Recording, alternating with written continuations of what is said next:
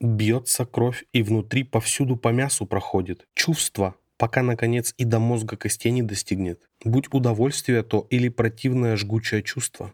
Но ни страданию нельзя проникнуть, ни боли вонзиться. Так глубоко без того, чтобы все не пришло в беспорядок. Так что и жизни самой не останется места и части. Врозь разбегутся души, проходя через скважины тела. Впрочем, обычно предел у поверхности тела поставлен. Этим движением и жизнь удержать мы поэтому можем.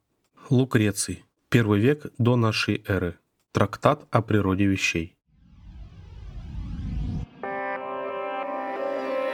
Гедонист. Авторский подкаст об удовольствиях. Здесь спорят о вкусах. Аудиопрограмма строго для слушателей старше 18 лет. Бонжорно, друзья! Под лунным светом мы продолжаем исследовать бесконечные пространства планеты удовольствий и рассуждаем об этом в формате подкаста на главных аудиоплатформах сети. И вот на Новой Луне обсудим очень сложную, но крайне важную тему. Зачастую разговор о гедонизме сводится к перечислению того, что есть такое гедонизм, какие бывают удовольствия. Другими словами, мы обсуждаем и говорим, что нужно делать, чтобы получить или достигнуть удовольствия. Но сегодня речь пойдет скорее о том, чего не нужно делать и что не является удовольствием. Возможно, в контексте изучения данной темы этот вопрос является наиболее важным, деликатным и даже личным, а потому сегодня речь пойдет о пяти псевдоудовольствиях, так называемых симулякрах. Все они общеизвестны, повсеместно распространены. Каждый из нас так или иначе подвергнут им. Они приносят удовольствие якобы, но оно, как правило, краткосрочно и мимолетно, а в долгосрочной перспективе порой еще и вредно. Здесь очень важно сделать маленькое отступление и пояснить, на основании чего мы будем делать вывод о том, что является подлинным настоящим удовольствием, а что есть симулякр. Единства мнений здесь, конечно, нет, но, на мой взгляд, удовольствие настоящее только тогда, когда оно оставляет след в трех стихиях – химии, энергии и психологии – с химией, думаю, все очень просто и понятно. Химия, а точнее биохимия, это все то, что происходит в нашем теле при воздействии на него. Если говорить по-научному, это физиологическая функция лимбической системы мозга. Она управляет нашими эмоциями и чувствами через биологически активные вещества, так называемые нейромедиаторы – в нашем организме за удовольствие в той или иной мере отвечают дофамин, окситоцин, эндорфин, серотонин и адреналин. Изучение этой темы продолжается и по сей день. Каждый день появляются новые данные, новые открытия. Но понятным и бесспорным для нас остается один факт. В нашем организме постоянно бурлит биококтейль. И неважно на самом деле от чего он меняет свой состав.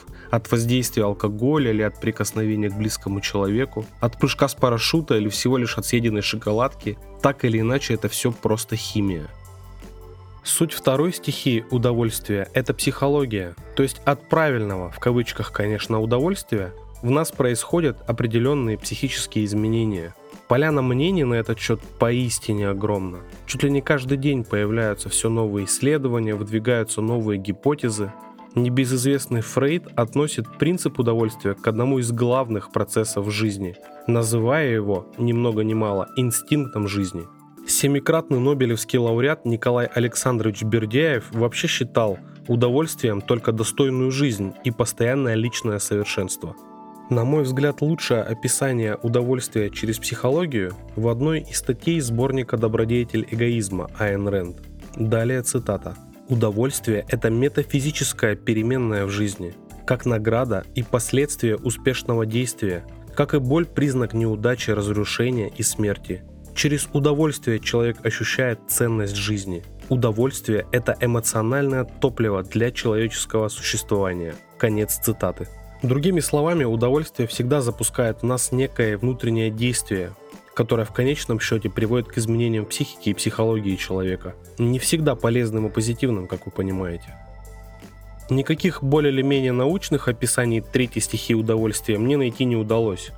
Почти всегда, говоря об энергии или энергиях, мы понимаем что-то такое эзотерическое, мнимое, но при этом всегда понимаем, о чем идет речь. Например, говоря «он полон энергии», мы понимаем, что речь идет о человеке деятельном, шустром на свершение. Или когда, например, на следующий день после хорошей бани человек говорит, что он как заново родился. Это значит, что он ощущает прилив энергии, прилив сил. Энергия от удовольствия – большая тема и очень многогранный вопрос. Здесь не обойтись без восточной философии, прежде всего китайской, где ци Духовная или космическая энергия – это одна из фундаментальных и основных категорий китайской философии и культуры. Или, например, в индийской, где прохождение энергии через чакры, энергетические узлы человеческого тела, есть основа жизни. Кстати говоря, очень красиво, хотя ехидно и саркастически, но точно остроумно, энергия удовольствия описана в романе Виктора Пелевина «Тайные виды на гору Фудзи», все сказанное – это бесконечные области для изучения и самостоятельного познания. Сегодня мы поговорим о другом. Рассматриваемые сегодня симулякры удовольствия потому и являются симулякрами, потому что лишены одной из трех упомянутых стихий. Открывает наш фейк-лист удовольствий инфомания или бесцельный интернет-серфинг. Это бездумное, безвременное пролистывание ленты соцсетей и вкладок браузеров. Само по себе уже общепризнанная проблема и лечится психотерапевтами мира как зависимость. Не менее сильная, кстати, чем зависимость от алкоголя или табака. Впрочем, наша цель в другом. Мы рассмотрим инфоманию как псевдоудовольствие. Это, например, когда после тяжелого рабочего дня человек приходит домой, ложится на диван и начинает пролистывать ленту. Конца и края ей нет, обновления ежесекундные, и каждая новая вызывает желание посмотреть еще и еще. Но природа человека утилитарна, и каждая поступаемая в мозг единица информации должна иметь функциональное применение. То есть любая информация должна быть трансформирована в навык или умение. А поскольку информационный поток ленты не несет никакой полезности в итоге, большой объем сведений привел к полной потере их ценностей. В итоге за получением новой бесполезной информации, будь то смешные котики, новости, либо что-то еще, малые дозы дофамина прожигаются впустую. Мозг, который только привык получать, теряет способность к другим видам мыслительной деятельности, анализу или творческой работе. Подобные ситуации приводят к усталости, причем зачастую к синдрому хронической усталости. Но что еще хуже, это приводит к эмоциональной индифферентности, то есть такому состоянию отрешенности и неспособности эмоционально реагировать тогда, когда это действительно уместно. Подобное можно увидеть, например, в детском саде, где молодые родители снимают своих детей на мобильный телефон или потом устраивают для них профессиональные фотосессии – в этом случае ребенок лишь информационный повод, триггер для лайков и перепостов, и это все последствия инфомании. О губительной силе химии такого удовольствия известно уже очень давно, пожалуй, со времен становления нейробиологии, знаменитого эксперимента Олса и Мильнера над мышкой, которая умерла, отдав предпочтение микроразряду в мозг, воде и еде. Об этом сегодня очень много говорят популяризаторы науки, есть очень много любопытных лекций на TED, Например, от известного ученого Роберта Сапольски. Хайп и шок-контент, причем не только развлекательный, но и новостной, политический, да и бог знает какой еще, имеет своей целью получить внимание. Возможно, самый ценный сетевой актив, не давая при этом ничего взамен. Буквально на днях Павел Дуров назвал Netflix и TikTok липкой информационной грязью. Не безосновательно, конечно. Вот почему инфомания или интернет-аддикция, сетевая зависимость, как ее ни назови, не может быть удовольствием в полной мере, как мы это обсуждаем. Ведь за минимальными дозами дофамина кроется тотальная психологическая пустота и энергообеднение. Кстати, про энергообеднение. Современный человек, а тем более житель большого города, перманентно находится в состоянии стресса и напряженности – Поэтому далее наша речь пойдет об энергетических напитках или энерготониках. Неудивительно, что из года в год показатели продаж их стабильно растут, несмотря на кризисы или пандемию. Одновременно тут надо отметить, конечно, что энергетический напиток в среднем сам по себе является высокомаржинальным продуктом, если средняя цена газированных напитков составляет примерно 50 рублей за литр, то для энергетических напитков это 150 рублей, то есть в среднем в 3 раза дороже. Недавнее социологическое исследование энерготоников выявил типовой портрет потребителя. Средний возраст от 16 до 35 лет, причем более 50% всех моложе 25 лет, более двух третей мужчины, Основным их потребительским ожиданием от энерготоников, помимо повышения работоспособности, были получение состояния расслабленности, снятия стресса. Именно последнее и послужило причиной включения энерготоников в наш список псевдоудовольствий. Химия напитков предельно проста и понятна, так как в составе большинства из них содержатся углеводы, таурин, гаурана и кофеин.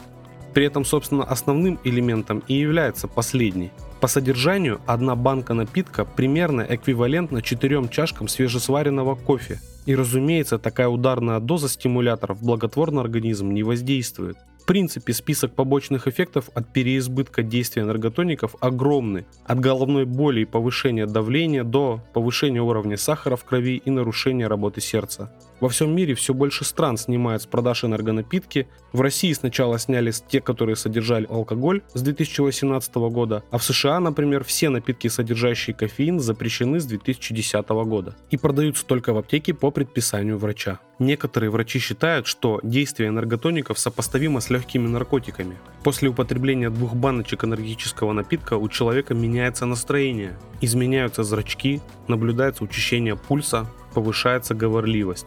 Психостимуляторы, которые содержатся в энергетиках, относят к той же категории, что и другие психически активные вещества. Неудивительно, что согласно той же статистике, очень часто потребители энерготоников переходят на более крепкие напитки или вообще на другие наркотические вещества. Все сказанное свидетельствует о том, что вопреки названию, энергетическая ценность энергетического напитка крайне невелика. Он не дает никакого питания организму, он помогает его только истощить. Чай и кофе без преувеличения два самых популярных напитках в мире. Их исторически производится и потребляется так много, что сам процесс употребления стал частью культурного кода очень многих народностей по всему миру. Не мудрено, ведь в многообразии сортов чая и кофе заключена огромная палитра их уникального вкуса и аромата. Помимо этого, эти напитки обладают многими полезными свойствами. Например, правильно подобрав сорт чая и при условии правильного приготовления – можно стабилизировать давление, улучшить пищеварение и общее самочувствие. А кофе тонизирует и может легко заменить популярные энергетики без абсолютного вреда для здоровья. Однако все перечисленное касается исключительно классического листового чая, который требует правильной заварки и особенного хранения. Так же, как и качественный зерновой кофе для передачи аромата и вкуса должен быть сначала правильно произведен, затем правильно сохранен и в конце правильно приготовлен. Разумеется, это не относится к быстрорастворимым напиткам, пакетированному чаю и быстрому кофе, которые находятся на нашем третьем месте псевдоудовольствий. Изобретение пакетированного чая приписывают Томасу Салливану, торговцу чаем из Нью-Йорка, который в 1904 году использовал мелкую фасовку в шелковых мешочках, исключительно из-за удобства и выгоды. Но его покупатели случайно стали заваривать прямо в них, обнаружив немалое удобство. При этом упоминание о чайном пакете есть в книге Елены Малаховец, датированная 1901 годом. Как бы там ни было, с момента своего изобретения чайный пакетик прошел несколько стадий от шелкового мешочка до фильтрованной бумаги и нейлона. И сегодня полки магазинов просто ломятся от разнообразия пакетированного чая. И чисто визуально кажется, что в рядовом супермаркете соотношение пакетированного и листового чая составляет примерно 80 на 20. Но все-таки что с ним не так? Ну, во-первых, качество исходного сырья. Учитывая высокую стоимость и стабильный спрос на листовой чай, производители просто не заинтересованы в использовании качественного листового чая для производства пакетированного. В результате для его производства используется мелколистовой чай, или так называемый лист категории D, от английского dust – пыль. То есть это чай, для получения которого используют крошку или нарезку чайных листьев. Кроме того, недобросовестные производители, коими, кстати, являются очень многие большие компании, нередко восполняют недостатки аромата и вкуса сырья ароматизаторами, вкусовыми добавками и пищевыми красителями. Последнее, кстати, объясняет факт мгновенного появления цвета, как только пакет попадает в воду. Это же, наверное, объясняет темный маслянистый цвет на чашке буквально после третьего-четвертого заваривания чайного пакета. В конечном итоге, то, что заваривается в кружке, редко является чаем как таковым. И главное, такой напиток не способен передать ни вкус, ни аромат настоящего чая. Во-вторых, вред приносит сама упаковка. В дорогих образцах пакетированного чая используется нейлон, действие которого на человека пока не изучено. Но в большинстве других чайных пакетиков используется бумага и микропластик. Все дело в том, что бумага при длительном воздействии горячей воды раскисает и разваливается. И чтобы это предотвратить, производители стали вкраивать в волокна бумаги тонкие пластиковые нити. Они сдерживают бумагу в горячей воде и позволяют сохранять форму пакетика. В чашке, где заваривали типовой чайный пакетик под микроскопом, содержится около 11,6 миллиардов частиц микропластика, разумеется, который накапливается в организме, что не способствует здоровью и долголетию. Все это справедливо и для растворимого кофе. Его массовое производство было запущено компанией Nestle в 1938 году. И с того времени не утихают споры сторонников и противников растворимого кофе. Главный аргумент против использования растворимого кофе это исходное качество сырья. Очевидно, что, как и в случае с чаем, качественный зерновой кофе высоко ценится ценителями напитка и сохраняет свою стоимость и стабильный спрос. При этом некондиционные, недозревшие или наоборот перезревшие зерна и становятся базовым сырьем для растворимого кофе, вне зависимости от типа производства, гранулированные, растворимые или сублимированные. И все же мы утверждаем, что быстрые горячие напитки чая и кофе – это не про удовольствие. И главным образом здесь речь идет не о химии, которая, как мы уже сказали, неблаготворна, а вследствие нарушения технологии заваривания, которая как для чая, так и кофе само по себе есть особый ритуал, который является частью удовольствия чая или кофепития. Однако благодаря скорости и легкости заваривания многие современные жители городов в день выпивают до десятка таких напитков. Зачастую человек просто не может проснуться и не начать работать до тех пор, пока организм не получит чашку чая или кофе. Давайте согласимся, что не быстро растворимый кофе, не быстро завариваемый чай не приносят благотворной энергии. Растворимые напитки – это бич современного человека, вызванный во многом спешкой. А это, как говорил Евгений Александрович, и есть проклятие века. Изобретенный в Китае в начале 2000-х годов, вейп или парение стремительно набирает популярность во всем мире – на его долю сейчас приходится менее 5% всего так называемого курительного рынка, но ситуация стремительно меняется. Более того, благодаря маркетингу безопасного курения, то есть когда декларируется, что вейп менее губителен, чем традиционное курение сигарет, сегодня едва ли не основным потребителем являются подростки и несовершеннолетние. И хотя принято считать, что вейп используют те, кто хочет бросить курить и ищут альтернативу, последние данные показали, что потребителями вейпа, ровно как и системам нагревания табака, все больше становятся люди, которые вообще раньше не курили. Так как вейпу чуть больше 10 лет, объективных научных данных по этой теме не так много. Однако предметом нашего исследования является вовсе не вред или польза от вейпа, а использование его как удовольствие. И вот почему это не удовольствие. Химия вейпа сродни дешевому пойлу. На вкус он сладит, а на утро очень гадко. Важно понимать, что вейп это ведь не пар, как от чайника. Дым вейпа это газообразное состояние глицерина, главного ингредиента парения. Доказано, что аэрозоль вейпа забивает легкие, что в долгосрочной перспективе очевидно приводит к необратимым изменениям и в конечном счете к болезням. Процесс курения чего бы то ни было представляет для курильщиков некий ритуал, с помощью которого человек снимает усталость, стресс. Очень часто курению сопоставляют мыслительный процесс, как, например, у Сталина или у Шерлока Холмса.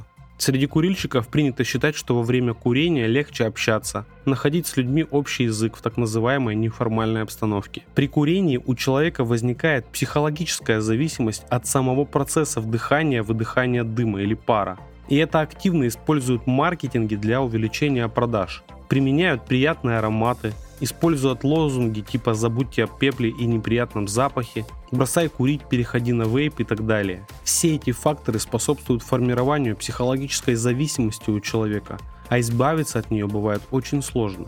Как уже было сказано, психология вейпа лежит в основе убеждения, что это безопасное курение, некая безопасная альтернатива курению – Впрочем, как мы уже разобрались, вейп это не курение вовсе и уж точно не безопасное. А значит нельзя проводить параллель с курением кальяна, трубки или сигар. Я, конечно, боюсь навлечь на себя гнев какого-нибудь Роскрепнадзора, но все же скажу, Курение – это приятный процесс, который может принести удовольствие, однако есть очень много «но». И мы будем говорить об этом в отдельном выпуске программы, посвященной курению. Ну а мы переходим к главному псевдоудовольствию нашего рейтинга – и это сахар. Отнюдь неспроста его называют главным наркотиком 21 века, а также белой смертью или сладким убийцей. Согласно статистике Всемирной ассоциации здравоохранения, на неинфекционные болезни, опосредованно связанные с неправильным питанием и чрезмерным употреблением сахаром, приходится почти треть всех причин смертности в мире. Вы только вдумайтесь, каждый третий человек в мире умирает от ишемии, инсульта или диабета которые, среди прочего, и возникают и развиваются от сахара. При всем при этом сахар является очень важным ингредиентом для нормального здорового питания. Сахар перерабатывается в глюкозу, которая является основным топливом для работы мозга, основного орудия труда современного человека. Все дело в том, что сахар содержится в так называемых простых и сложных углеводах. Сложные – это цельнозерновые продукты, овощи, орехи, а простые, которые есть не только в природных продуктах, например, черники или черешни, но и в чистом сахаре, кондитерских изделиях и выпечке. И речь, конечно, больше пойдет о них. Химия удовольствия сахара предельно простая. Глюкоза, выработанная из сахара, заставляет организм вырабатывать дофамин и серотонин – основные химические ингредиенты счастья. Однако постоянное потребление сахара снижает секрецию дофамина, от чего активизируются воспалительные процессы, и человек впадает в грусть и депрессию. Таким образом, химия удовольствия от сахара краткосрочная и по сути вредна. Если так можно выразиться, психология удовольствия сахара, наверное, должна стать отдельной дисциплиной в вузах, изучающих медицину или психологию. Уж где-где, но такого количества информации по темам заедания или переедания нет, наверное, ни по одной теме. И это понятно, ведь тема похудения вообще и похудения от снижения потребления сахара это одна из самых востребованных коммерческих тем в мире последние несколько лет. Достаточно для примера проследить историю становления и развития компании Herbalife. Дает ли сахар прилив энергии, учитывая суть химии сахара, вопрос спорный. Но не сильно углубляясь в предмет, скажем, что продукты с повышенным содержанием сахарозы содержатся в диете многих профессиональных спортсменов и входят в обязательный рацион военных.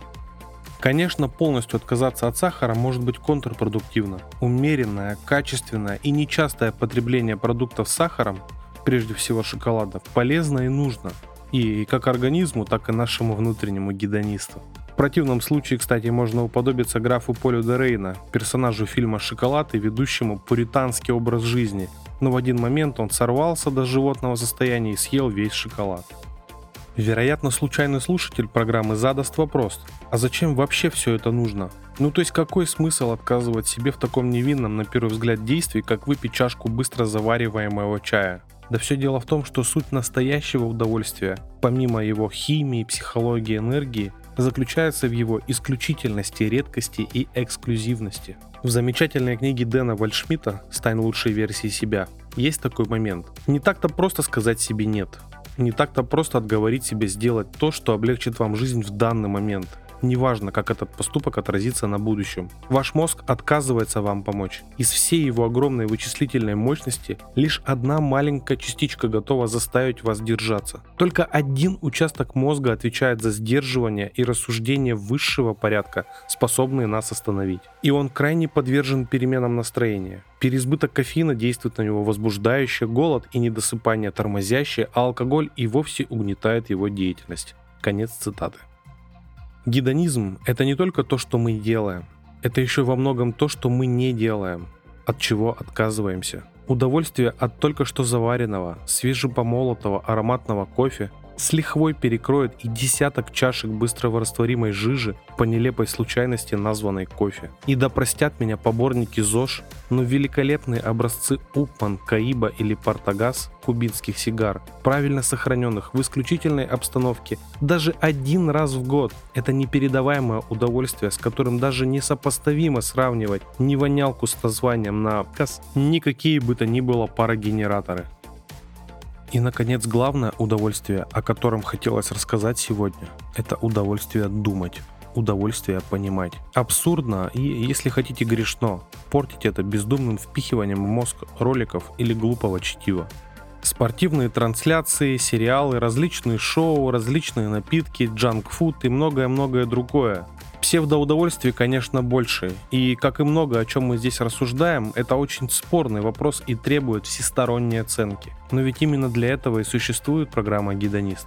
Напомню, это частное некоммерческое исследование в виде разговорного подкаста на тему удовольствий. Выпускается автором и ведущим в одно лицо два раза в месяц по лунному календарю для слушателей строго старше 18 лет. Обнимаю вас, друзья. Берегите свои настоящие ценные, редкие удовольствия. Чи видиамо. Гидронист. Здесь делятся удовольствиями. До встречи следующей лунной ночью.